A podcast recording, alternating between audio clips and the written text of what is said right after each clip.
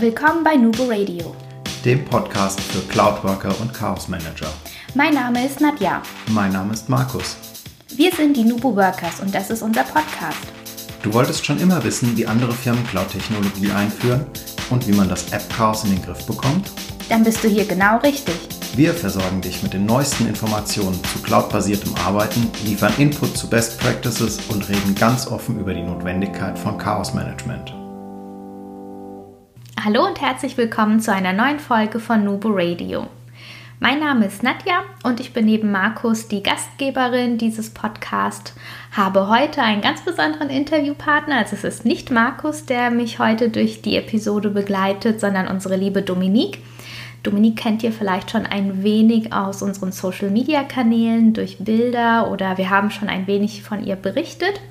Und heute hat Dominique einen ihrer Spezialthemen dabei. Da wird sie uns auch gleich ein bisschen mehr dazu erzählen. Aber bevor wir ins Eingemachte gehen, Dominique, stell dich doch vielleicht mal kurz selbst vor.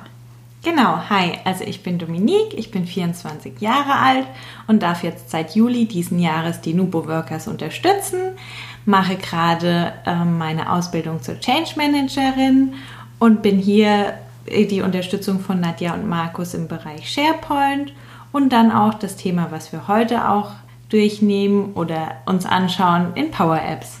Genau, Dominik hat sich nämlich richtig tief reingefuchst in das Thema, betreut auch unsere Kunden und die Fachbereiche.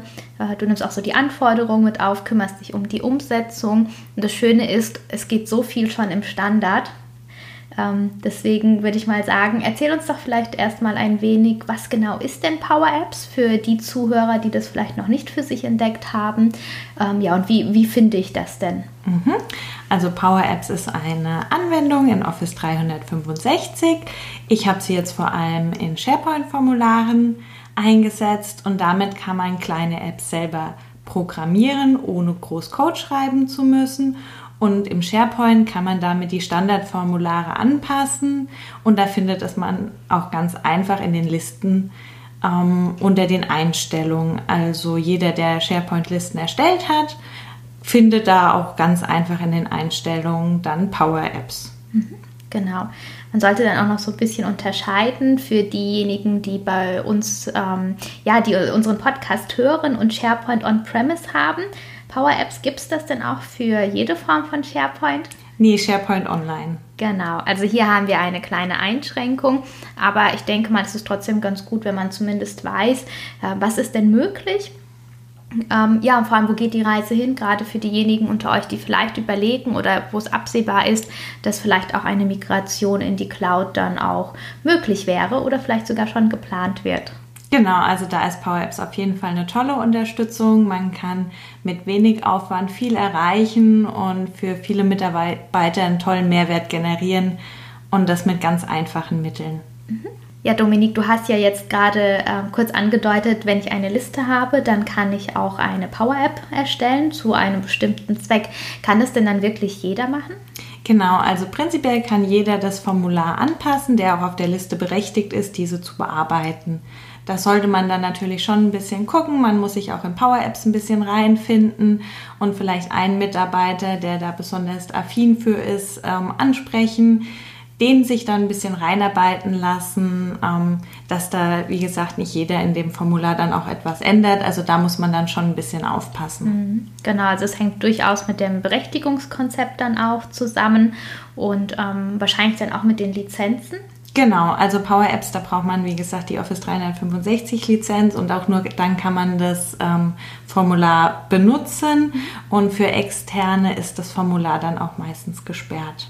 Mhm, genau, weil die Seite, ansonsten, wenn ich möchte, dass ein, ähm, ein Kunde oder vielleicht ein äh, Mitarbeiter aus einem Tochterunternehmen ebenfalls mit dem Formular arbeitet und ähm, diese Person hat keine Lizenz, dann muss ich sie theoretisch ja von in meinem Tenant zur Verfügung stellen. Das heißt, dessen sollte man sich wenn man es überlegt, sowas zu machen, auch bewusst sein, gell? Genau, auf jeden schon, Fall. Genau, sonst kann es auch schon eine Überraschung geben, mit der man so nicht gerechnet hat.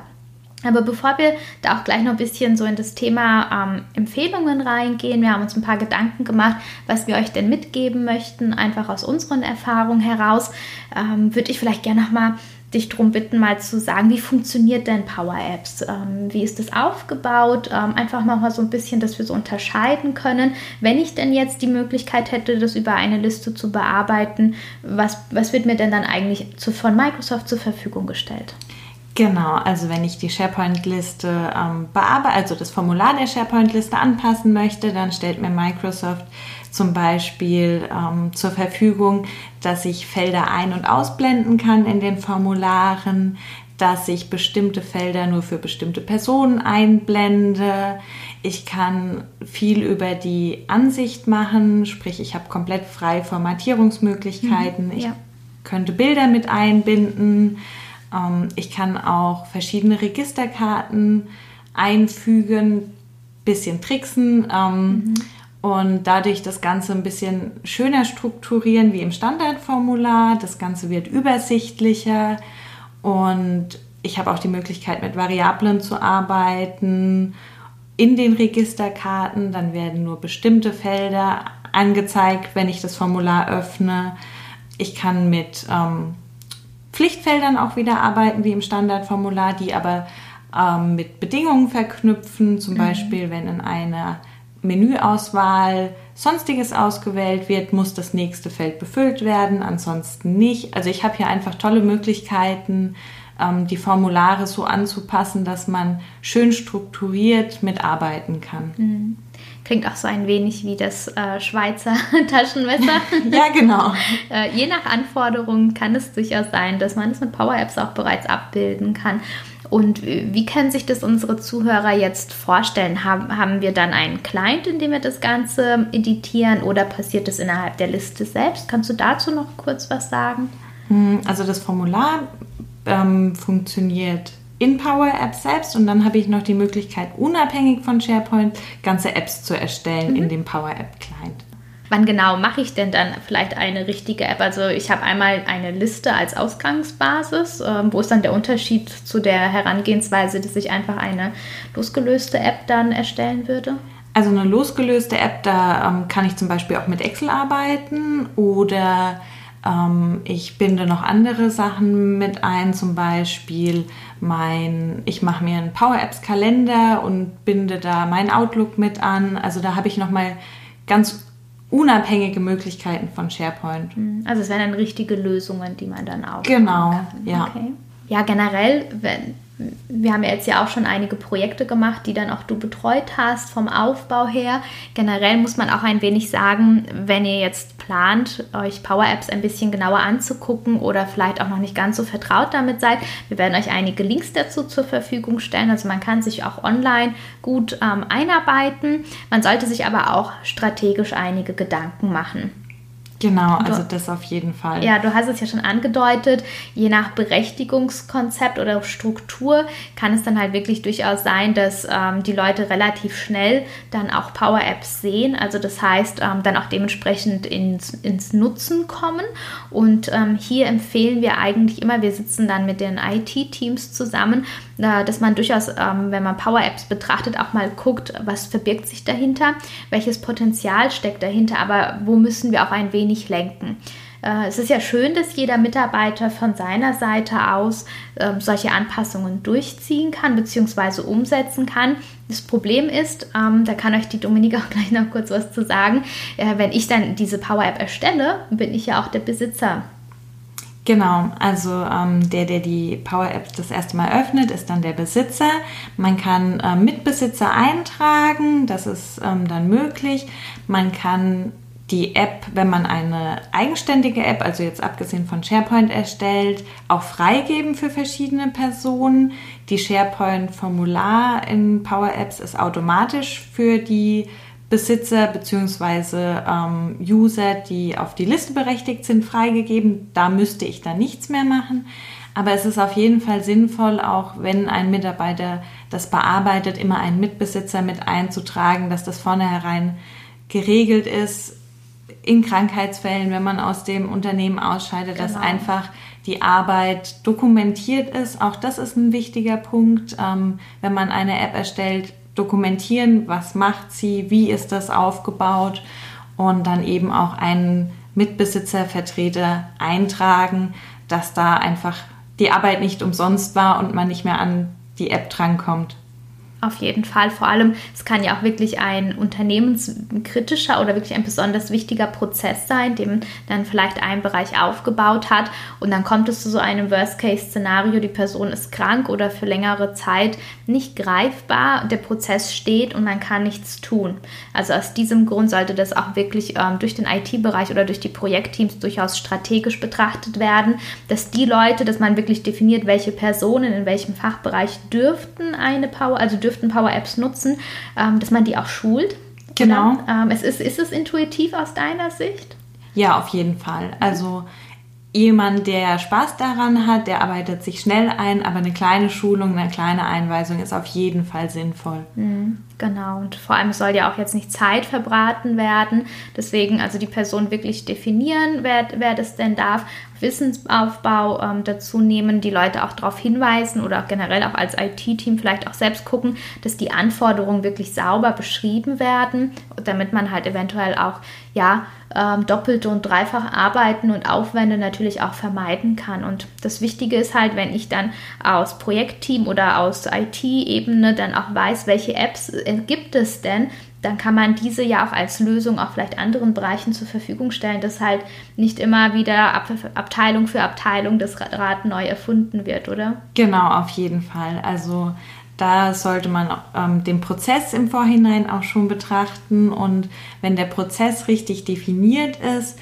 ist es dann auch einfacher, die App zu erstellen und anzupassen, wie wenn man mit der App beginnt und ähm, dann den Prozess drumherum baut. Also das sollte nicht der Fall sein. Und auch so ist zu sagen, wenn man eine App für eine SharePoint-Liste erstellt, also das SharePoint-Listenformular bearbeitet, dann ist das an die Liste gebunden. Wenn ihr also eine App möchtet, die ihr in verschiedenen Bereichen nutzen möchtet, dann müsst ihr eine eigene App erstellen. Mhm.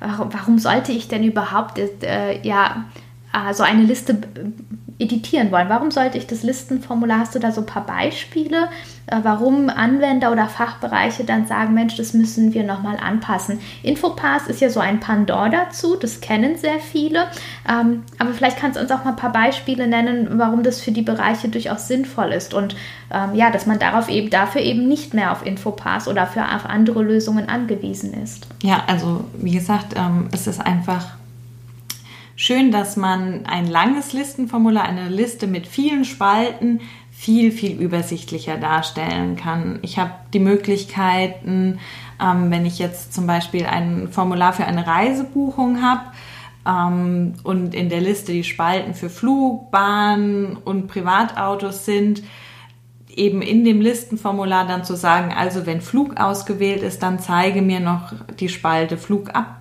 äh, Flugzeit und Ankunftsflughafen, mhm. Abflughafen an und blende die anderen Spalten einfach aus. Also es ist vor allem für die Mitarbeiter, die solche Formulare ausfüllen, viel schneller, viel übersichtlicher, so dass man sich auch nicht mehr groß Gedanken machen muss und oftmals dann auch Dinge nicht so schnell überlesen werden, weil einfach nicht mehr so viel da ist, was erstmal als unrelevant ähm, ja. gekennzeichnet wird im Kopf gleich. Ja, ja, man muss dann auch nicht so viel scrollen. Also egal ob auf dem Bildschirm, wenn dann eine Liste 48 Spalten hat, du kannst gleich von einem Beispiel erzählen, das sogar mehr als äh, 50 Spalten hat, das aber trotzdem zu einer schönen Lösung heranwächst aktuell. Aber es ist wirklich so, ähm, man muss viel weniger scrollen, weil nicht alle Felder angezeigt werden. Und was ich auch sehr angenehm finde, das hat auch tatsächlich mal in einem Kundenprojekt für einen ganz banalen Zweck wirklich ähm, die, die, den Arbeitsaufwand im Assistenzbereich immens ähm, reduziert, weil so, eine, so ein Power-Apps-Formular wunderbar auch auf den Handys geöffnet werden kann. Und es gibt ja dann auch bestimmte Zielgruppen wie Top-Management, Leute, die viel reisen. Ja, ähm, die wollen sich auch nicht zu einem, Wurm scrollen, die wollen wirklich dann, die wollen einen Link bekommen aufs Handy, sie wollen draufklicken und dann schon direkt sehen, was muss ich jetzt ausfüllen. Und ähm, das Szenario früher war, äh, oder das Szenario an der Stelle war zum Beispiel, dass ein äh, jährliches Zusammentreffen im Management vorbereitet wurde und äh, das war immer ganz viel E-Mail-Ping-Pong für die Organisation. Also sprich, der eine hat es per Excel geschickt, der andere hat ein Foto geschickt und es musste aber irgendwie alles oder andere wiederum haben per E-Mail ihre Flugdaten, ihre Hotelinfos, ihre Sonderwünsche ähm, oder An Zusatzangaben immer einfach in unterschiedlichsten Formen zur Verfügung gestellt und das musste halt zentral über Listen koordiniert werden. Und ähm, ja, wir haben dann damals auch gesagt, wir machen schon direkt die Liste und die sollen sie auch direkt befüllen. Und ähm, am Anfang hat man, hat man zwar gedacht, äh, das wird nicht funktionieren, weil die haben das doch noch nie irgendwie freiwillig gemacht. Aber ähm, ja, wie arbeiten denn die ganzen Manager? Die sind es gewohnt, alles über ihr Handy zu machen. Und tatsächlich war es so, dass fast alle oder wirklich die Quote sehr, sehr hoch war, dass die Leute direkt über das Listenformular, was dann angepasst worden ist, ja, dass es dann auch befüllt worden ist und somit eigentlich viel Aufwand reduziert werden konnte. Ja, genau. Also das ist eben auch noch ein Vorteil von Power Apps. Man kann im Prinzip sich ähm, die App auf sein Handy verlinken oder das Listenformular ähm, sich gleich anzeigen lassen. Das ähm, der Schnellzugriff ist einfach gegeben. Ja. Man muss nicht über SharePoint die Liste und so weiter. Man kann sich einfach den Link als Kachel hinterlegen. Genau. Ich kann auch, wenn wir jetzt beim äh, SharePoint Team Website zum Beispiel bleiben, es gibt einen Webpart ähm, für Power Apps. Ich kann das da mhm. auf die Team Website mit einpflegen, wenn ich zum Beispiel auch ein Telefonbuch ähm, erstellt habe oder ein Urlaubsantragsformular. Also da habe ich auch die Möglichkeit, das dann direkt auf der Startseite oder wo ich es möchte ähm, hinzubauen und dadurch sehen die Mitarbeiter das dann halt auch direkt. Also da ist einfach das Bewusstsein zu schaffen sehr viel einfacher. Ja. Mhm. Prima. Ähm, wie hast du das denn strukturiert? Ähm, du hattest ja diese super große Liste äh, mit weit über 50 Spalten. Warum, warum war das denn da so besonders? Ähm, es ist auch mit Registerkarten gelöst worden genau. die im Formular aufgebaut worden ist. War das, weil unterschiedliche Bereiche ähm, die Registerkarten befüllen? Ähm, ja, also das war erstens unterschiedliche Bereiche und da war dann auch noch ähm, die Besonderheit, dass wir am Anfang ganz, ganz viele Lookup-Spalten hatten. Da mhm. muss man dazu sagen, ähm, das sind nur acht möglich in Power Apps. Also wenn ah, okay. ihr eine Liste mit vielen Lookup-Spalten habt, werdet ihr äh, Fehler bekommen. Kann man aber anders lösen. Ähm, und da haben wir dann einfach die Registerkarten gesetzt und je nach Registerkarte wurden dann nur die Felder angezeigt von einer Liste, die tatsächlich über 120 Spalten hat, die den Mitarbeiter interessieren, die für ihn wichtig sind. Mhm. Die Registerkarten wurden dann dementsprechend benannt und da macht es natürlich auch für den Mitarbeiter viel mehr Spaß, das auszufüllen, wenn er auf einen Blick seine Felder sieht und sich nicht erst mal durchsuchen muss. Genau. ist natürlich auch eine riesige Zeitersparnis. Ja, genau. Und ich glaube, so, wenn man dann immer auch die Zielgruppe und dann den, den Mehrwert berücksichtigt, kriegt man das auch viel besser ins Laufen und die Leute merken dann, oh, man kann eigentlich im SharePoint bzw. in Office 365 in Kombination mit Listen und Power Apps vielleicht auch einem kleinen Flow im Hintergrund kann man wirklich tolle Lösungen basteln. Ja, das auf jeden Fall. Also gerade auch mit Flow lässt sich super einbinden. Ich kann auch ähm, meine, mein Outlook, was ich vorhin schon mal angesprochen habe, mit einbinden. Mhm. Habe ich die Möglichkeit, zum Beispiel über einen Button automatischen Termin zu generieren, der sich dann in meinen Outlook-Kalender überträgt. Ich kann auch in eine andere Liste Listeneinträge ähm, hinzufügen. Also die Zusammenarbeit ist mit Power Apps einfach nochmal deutlich gestiegen. Ja, okay. Klingt auf jeden Fall super spannend. Witzig da, weißt du, ob da jetzt ähm, noch besondere Neuerungen für 2019 angekündigt sind, ob da was Spannendes in der Roadmap steht? Also es gibt ähm, in Power Apps in der Community so ähm, eine äh, Spalte oder ein Bereich, wo man für gewisse Themen voten kann. Ja, genau. Ähm, da ist gerade ganz vorne mit dabei, dass die Inhaltstypen in Power Apps mit umgesetzt werden. Also, dass man je nach Inhaltstyp dann ein anderes Power Apps Formular angezeigt bekommt. Das ist aktuell nämlich auch noch nicht gegeben.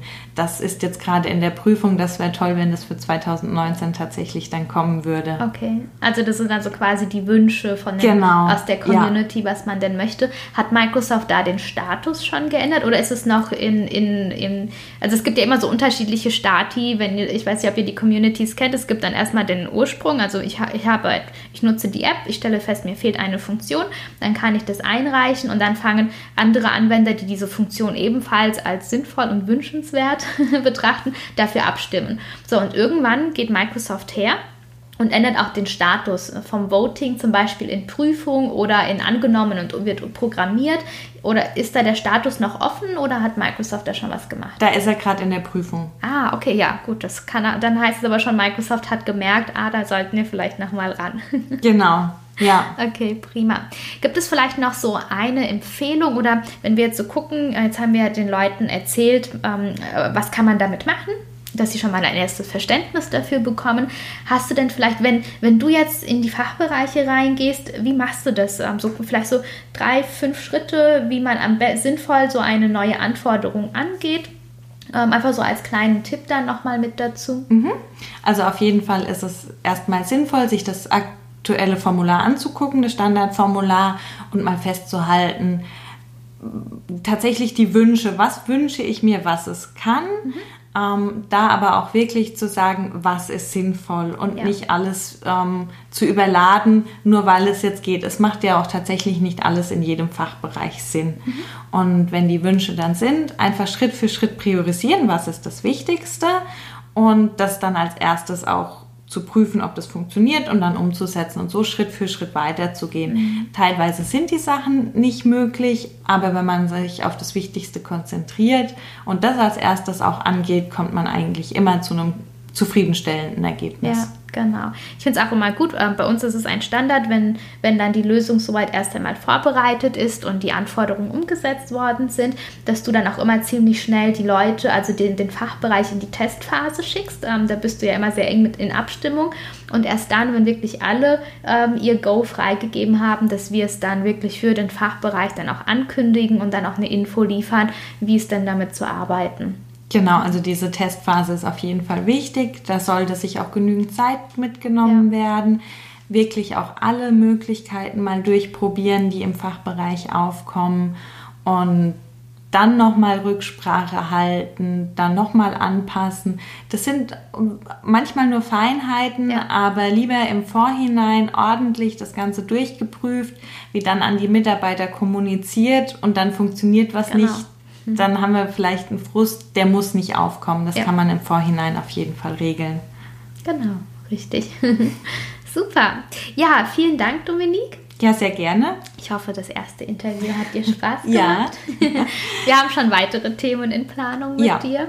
Genau, aber heute stand einfach mal erst im, im Vordergrund ähm, das Thema Power Apps und einige Use Cases, beziehungsweise äh, ja, den Grund für mögliche Anpassungen mit Power Apps ähm, kurz vorzustellen. Wir hoffen, wir konnten euch damit schon einige Ideen oder Anreize geben. Wenn ihr Fragen dazu haben solltet, meldet euch einfach bei uns, schreibt uns eine E-Mail an info.nuboradio.com oder ähm, kontaktiert uns über Social Media Kanäle. Ähm, ihr erreicht uns sowohl über Facebook als auch LinkedIn. Also das funktioniert mittlerweile ganz gut. Markus und ich, wir kriegen dann immer direkt schon die Infos. Ähm, ihr wisst, wir antworten auch und ähm, wir bedanken uns fürs Zuhören. Ja, vielen Dank. Und denkt immer daran, Kollaboration beginnt im Kopf. Und nicht mit Technik.